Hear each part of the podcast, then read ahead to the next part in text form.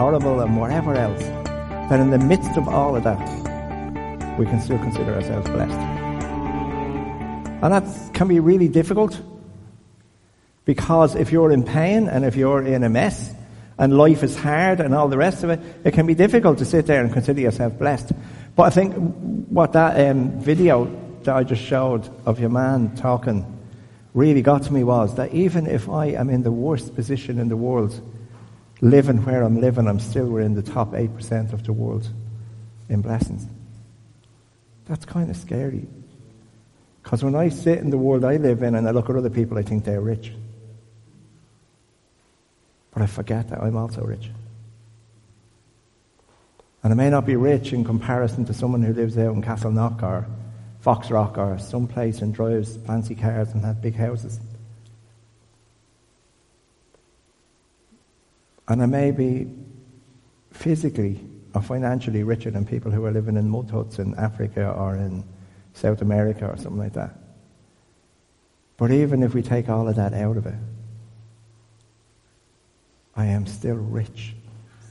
Even if I am standing in comparison to somebody who's got multi millions, if they don't know Jesus, if they don't have that gift of salvation, if they don't have that gift of having God in their life,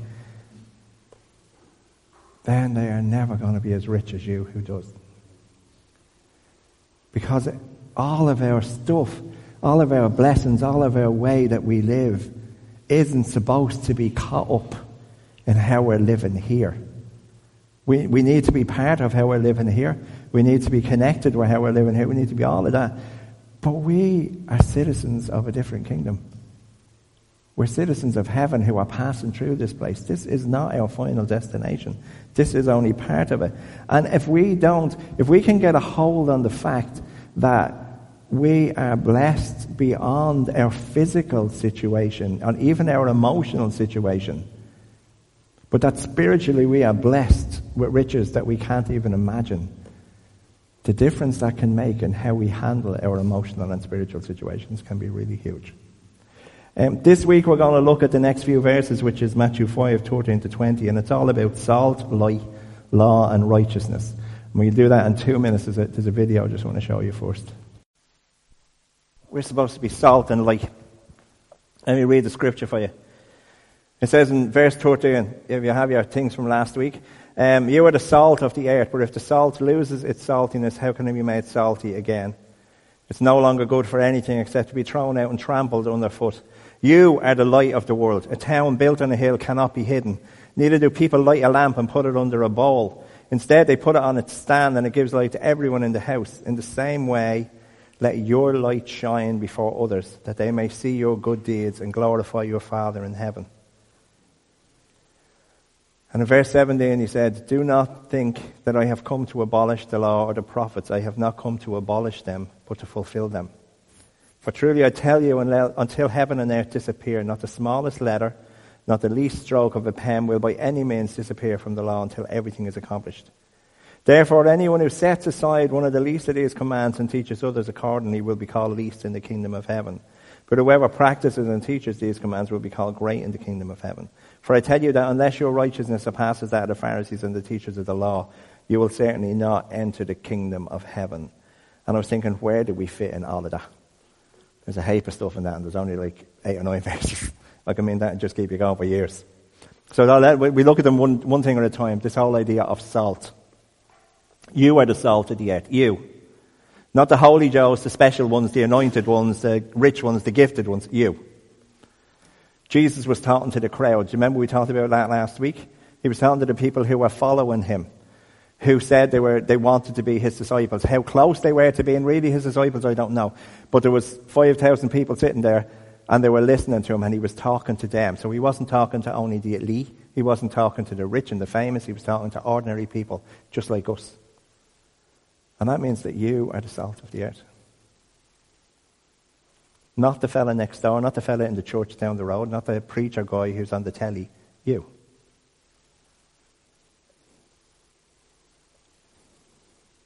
It mightn't seem like a compliment, I'll grant you, being told that you're salt.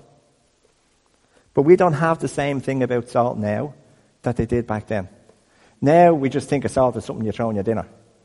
Or you go to chipper and you go salt and vinegar. Yeah? But we don't think about it the same way they did. It was a very precious commodity in those days. Very precious. Homer called salt a divine substance, and Plato described it as being especially dear to gods. It was a lifesaver. It was really valuable because it was very hard to get, and it was rare, and it had loads of really good uses. It preserved things, it disinfected wounds, it flavored things, it cleaned things, it healed. And there was loads of other things the salt did, even in those days. Nowadays, the salt industry cites about 14,000 uses for salt. I can probably think of three or four, but 14,000 uses for salt. Okay? In Bible times, they used to use it for wages. Roman soldiers were often paid their wages in salt. You ever hear the phrase, not water salt? Yeah, that's where it comes from. I never knew that till I was researching for this. Okay, no water salt. Okay. And here's another one. The Romans built this road for transporting salt. It was so valuable, they built an actual motorway. Well, for chariots, not like our M50, but you know what I mean. It was called the Via Salaria, which is Latin. Where do we get our word salary from? Salaria. Salt. Salt was a big thing. It was nearly as valuable as gold, and it was a hell of a lot more useful in ordinary life. Until about 100 years ago, with modern chemistry and geology, they, they, they, were able to find the salt was everywhere and it was really easy to get and it became very common. Up until then, it was one of the most sought after commodities in the world. So if you had what we'd like buy in Lidl's now for 99 pence, this big huge thing of salt, you'd have been loaded if you were living back there. So when we read this text, what I want to say is don't let's mix up what we think of salt now to what they thought of salt then. Because right now, if you had a wound, you wouldn't put salt in it. Sure you wouldn't? Because you'd be thinking, that'd sting the life out of me. Yeah? Right. Do you ever get, um, we were in, in, we were actually in Belarus sometime and I cut my finger and someone gave me iodine and put it on my finger. I thought they were at the pouring acid into my hand. It was like, and this was to make it better. But I figure salt is probably the same. Rubbing salt into the wounds, do you know what that's saying? But so that stings like hell, but it cleans the wound out. So there was something about salt that changed the status of something that was wounded to help it in its healing to make it better. It stopped the thing rotten. If they rubbed salt into meat, it stopped the meat rotten. It was a healer, it was a lifesaver, it was an antiseptic. Now we have Savlon. Salt was a divine substance near, dear to the gods. See, you are designed to be valuable. You're designed to be a lifesaver to those that are drowning in a sea of worry and fear. You're designed to be an antiseptic to a sick world all around you. When I say you, I'm including me, but it's you. Again, we're not talking to the elite or the special people. You are the special people. You're designed to be a carrier of healing. You're designed to be a divine substance that is dear to God. You are designed to be a divine substance that is dear to God. You are the salt of the earth. The scary bit at the end, it says, don't lose your saltiness. Keep your saltiness. Stay close to Jesus. Because if you stay close to Jesus, he'll keep you full of flavor. But if you drift away from him, you will get unsalty. Another phrase we talk about is being hot and cold. And if you stay close to a fire and you keep a coal in a fire, it's going to stay hot and it's going to stay burning. But when you take that out of the fire, it goes cold. And the reality of it is, the, the, the, people I know who follow Jesus, who are following him closely, are salty people in the best possible way of saying that. Because usually if you said someone was salty, it probably wouldn't be meant as a compliment. It means they're grumpy and they're, they're not nice to be around. But if you can take this in the way it was originally meant and the way Jesus was saying it to us was, if we stay close to him, we stay being the people who are in the bad situations, but we're bringing something good into them bad situations. We're not just part of the bad situation. We're actually bringing the antiseptic. We're bringing the healing. We're bringing the life. We're bringing the preservative. We're bringing the stuff that can make a difference. We are making the difference.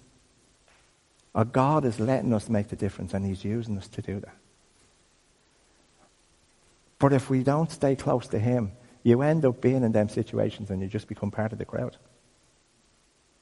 You become part of the problem instead of being part of the solution. And that happens little bit by little bit. It doesn't usually happen overnight.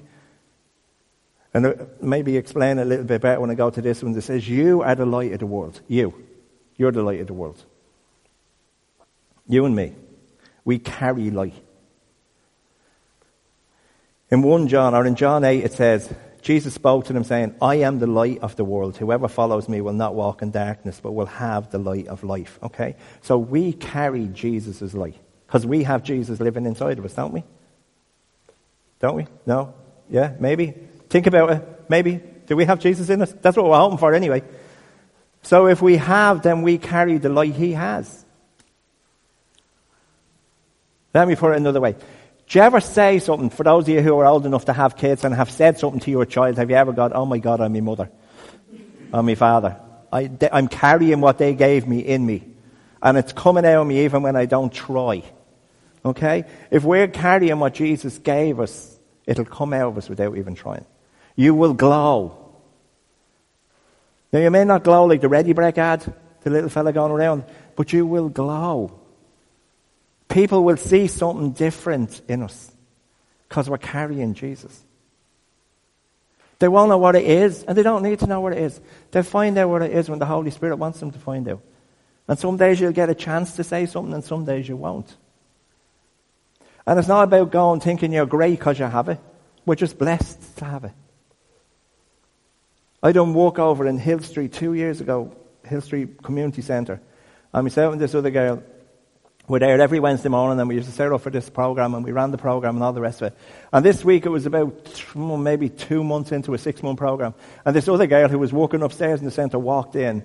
And as she walked through the area we were in, she said, I knew you were here. And we were like, How'd you know we were here? She said, The minute I walked in the door, I felt it. There was a difference in the presence in the place, there was an aura in the place. And I was going, That's Jesus. And I brought him in. And I'm not trying to say I brought him in and they're great. I'm not great. But Jesus is great. But there was no other Christian in that building, but that girl felt something different walking through that door. Because Jesus was in the place. And every one of us have that chance. No matter how dark the place you're in is, you can be the person who brings the light into it. You might walk in a desperately dark place, but you can bring the light into it. You might be living in a desperately dark place, but you, most of us are praying to get out of them dark places. Maybe God put us in there to be the light in them dark places. Maybe. We carry Jesus' light in us because we carry Jesus. Listen, a couple of scriptures just to prove that to you. Romans 8. But if Christ is in you, though the body is dead because of sin, the spirit is life because of righteousness. 2 Corinthians. Because the God who said, Out of darkness light shall shine, is the one who shined in our hearts to illuminate the knowledge of the glory of God in the face of Jesus. But we have this treasure in earthen vessels, that the excellency of the power may be of God and not of us. Galatians, but when it pleased God to reveal his Son in me, Galatians 2, I am crucified with Christ. It's not me who lives any longer, it's Jesus who lives in me. Ephesians 3, that Christ may make his home in our hearts, or in your hearts through faith. And just the last one, Colossians 1, Christ in you, the hope of glory. So here's the thing I used to think I had to make that light shine.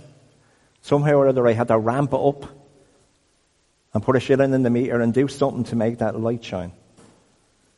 People had to see something. They had to glow. I had to do something to make that happen. But the thing is, I don't actually have to do anything except stay close to Jesus. Anytime I've ever had a conversation with anyone, anytime I've ever been in a situation with somebody, anytime I've ever been used of God in any situation, I've never, tr- actually, when I've tried, I usually made a mess of it. When I tried to be holy in a situation, I usually messed it up big time. But when I tried just to be me and just stay close to Jesus, I've seen God walk and move and, and, and do things in people's lives. And it's like if we can just stay there in that place with Him and just stay in relationship with Him and surrender to the Holy Spirit when He prompts you to do things and says things to you and all the rest of it, you will glow without ever having to try. Because you will do what you were created to do. You'll do what you were made to do. You, you don't have to try. I have a lamp. We have several lamps, okay, but I'm going to use this one as an example. Can you all see that lamp? Okay. We go, the light is shining, yes? But here's the thing it's the element inside the light that's shining, isn't it? So we've got this glass bit, and then there's this little squiggly bit inside, that's the bit that's shining. But why is it shining? Because there's electricity going into it, isn't it? If we take the electricity out, it stops shining. It's still there. So here's the point, here's, like I suppose, the analogy I'm trying to make. The glass is us. The little squiggly bit is the Spirit of God living inside of you.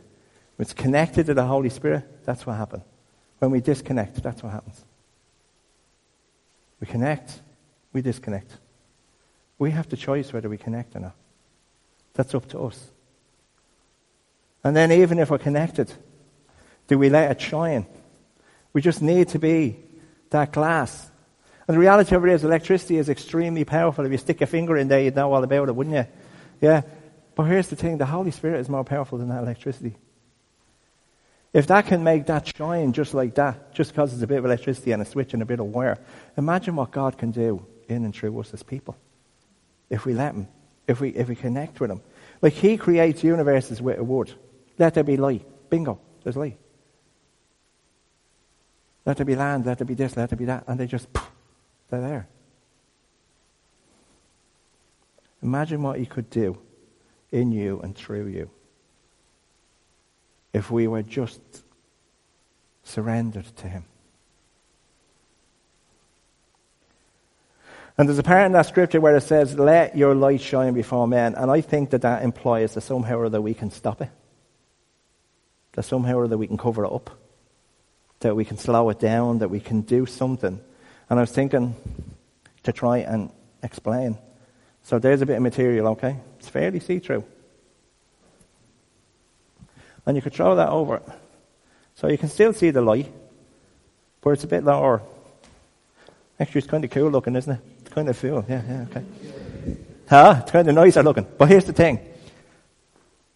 When I, when, when I'm walking cool and I'm doing okay with God, then my light is going to be like that. Okay? It's just going to shine. I don't have to make it shine, don't have to do anything. I'm just, it's just going to happen. When I start making different choices that are pulling me away from God, then this is what happens. I still have light, it's still shining, but it's starting to get a bit fuzzy. Does that make sense? It's not that, like, nothing I can ever do will it'll separate me from God's love. No matter what I do, no matter what I say, God will love me and always will love me. But I can do stuff that'll separate me from His using me, from His blessing on my life, from His presence in my life. I can change them. Because I can do, I can lie, I can cheat, I can steal, I can do sex, drugs, and rock and roll. Whatever it is, that's, that's the bit in your life that trips you up and pulls you away from God. They're the bits. And, and, and the, the part that's scary about it is when we do a little bit and we think, oh, it's okay, because the light is still shining. But then we add another little bit. And then we add another little bit. And the light is still shining. But eventually we get to the stage where, though the light might be shining inside, we've done so much you can't see it anymore. God's Spirit is still alive inside. His power is still available. But I've put so many layers of whatever you want to, like, you call the word sin if you want to. But what have I done that separated me from being in relationship with God? What have I said? What have I not said? What, have I, what has He told me to do and I've gone? I don't want to do that. Be honest in that situation, Brian. Ah, I don't really want to be honest in that situation. That'll cost me money. That'll cost me this. That'll cost me that. I don't really want to be this. I don't really want to be that. And he's going to do that. And slowly but surely, the light gets covered over by all of that stuff. And, and the way back is to go, well, get the stuff out of the way. Because the light is still shining. The light is still shining. It's not gone out. But I've separated myself from letting that light shine by the stuff that I do. And my heart goes dark. And I know when my heart is dark. I'm very aware of when I'm separated from God. And I also know what I need to do to get back there. But a lot of times it means kind of eating my own words or being humble or letting me pride take a dive or whatever it may be. But I want to say it's worth it to live because the bit we talked about last week, living in that place of being blessed, is about how close we stay to Jesus in the middle of all of the stuff that's going on in life. Well, and, and the world's going to pull you away, man. It's going to look very attractive. I have not yet tried the sin that I didn't enjoy. Think about that one for a minute. They're usually fun. If they weren't fun, you wouldn't want to do them, would you? If you're in, if you're on a diet, we were on talking about that a minute ago, yeah? A banana or a biscuit, the biscuit looks much nicer. Let's be honest about it. And it probably tastes nicer too. A big Krispy Kreme donut. Or a grape. Okay? Here's the thing the Krispy Kreme donut will give me two or three minutes, maybe 30 seconds of joy, and then a heap of regret. The grape may not give me that much joy, but will not give me the regret either. And it will keep me healthier long term. Does that make sense? And it's a bit like that when we get the chance to do stuff that God says, which is the grape, or the world says, which is the Krispy Kreme donut. See, all of that material, all it's really doing is representing the stuff that stops me letting Jesus shine through. The gossip, the judging other people, the getting offended, the being dishonest, telling lies to save face, getting locked and making a show of myself, looking at something on the internet I shouldn't be looking at. Whatever it is. Whatever it is. The answer is the same as the salt, staying close to Jesus. And that also answers our last question, and I'm going to finish with this very quickly. The last couple of words were all about righteousness and the law. The last few words in that piece that he read. And Jesus came to fulfill the law. And here's the thing we couldn't. You can't keep the law. You can't be good enough. It's as simple as that. But he came to fulfill it because he was good enough. He gave us in exchange his right, in exchange his righteousness for our mess. See, the Pharisees were holy guys. They did everything to the letter of the law. They wrote most of them. They didn't make mistakes. And I was thinking, how in God's name could we do better than them when we don't even know the law? Never mind keep it. We can't. But we can stay close to Jesus. Because the beauty of it is that Jesus living inside of me means that we live in his righteousness, which is way beyond anything the Pharisees could have ever even imagined. I have failed more in life than most of you, I promise you. I continuously fail at keeping God's standards. My flesh wins out so many times. And I am constantly aware of the shortcomings that I have in my life. But I'm also very aware of the gift of grace that I have from God. And that when He looks at me, Jesus steps in. And Jesus intercedes and he stands in my place. And he covers me. And he doesn't just cover over the bad bits, he covers me. 100%. When God looks at me, instead of looking at my sin, instead of looking at my failing, instead of looking at my mess, he sees Jesus. He sees his righteousness. He hears the voice of Jesus calling out my name and saying, I'm his. He sees me as righteous enough to enter through the gates of heaven because he sees Jesus in me and he sees me in Jesus. And we're going to come to a place very soon in the scriptures where it talks about entering by the narrow gate, and that narrow gate is Jesus. So here's the thing I want to say let's let the light shine. Let's stay salty. Let's live in the righteousness that Jesus bought for us, and let's be all that God created us to be and do all He created us to do. But let's do it from that place That amazing place of knowing that we're loved, that we're accepted, and that we're wanted, and that we're blessed. And that you don't have to try and make a light shine. All you have to do is stay close to Jesus. You don't have to try and stay salty. All you have to do is stay close to Jesus. I promise you, if you stay close to Jesus, He will put you in situations where you can be salt and light. And you won't even have to try. And when you're in that situation, you don't have to panic and you don't have to run and you don't have to walk. You just have to be you. Because if you're walking into it with Him, He'll walk you through it and He'll walk you out of it and He'll let you leave an imprint of salt and light wherever you go. Amen? Yeah? Let's pray for a minute and then we'll, uh, we'll call it a day.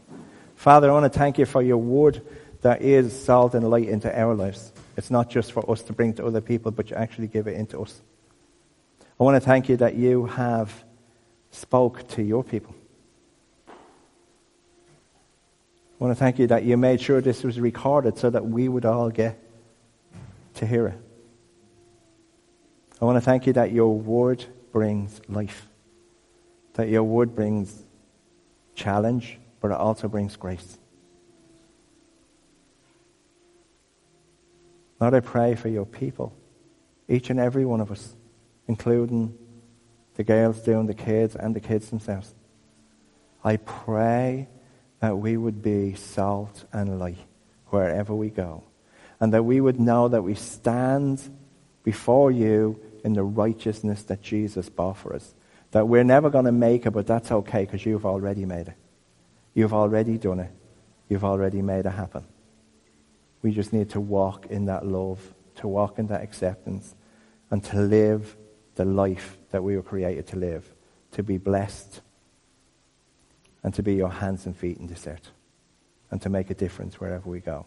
Lord, encourage your people sitting in this room. I pray for whatever needs they may be facing right now, however hard they may be, whatever pain they may be in, that you would be the answer to each and every prayer of their heart. I ask you, Lord, to move in our hearts, to move in us, to make us more like Jesus each and every day. Have your way. Have your way. Let me just ask you for two seconds, just on your own, between you and God. No hands in the air, no nothing, no standing up, no coming up the front, none of that. Just, is there a place in your life where you need more of Jesus and less of you? Is there a place in your life where He's been calling you to do something or to stop doing something? And you've let that block that light shining through you because you've been saying no to Him.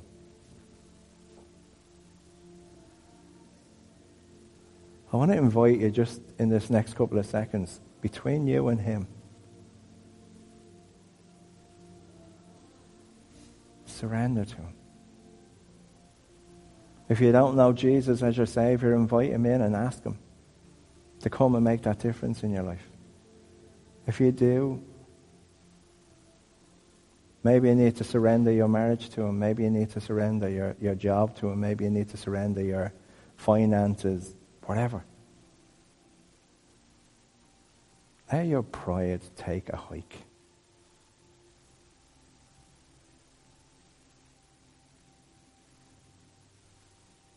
And come to the throne of grace and let Him fill you with everything He has for you.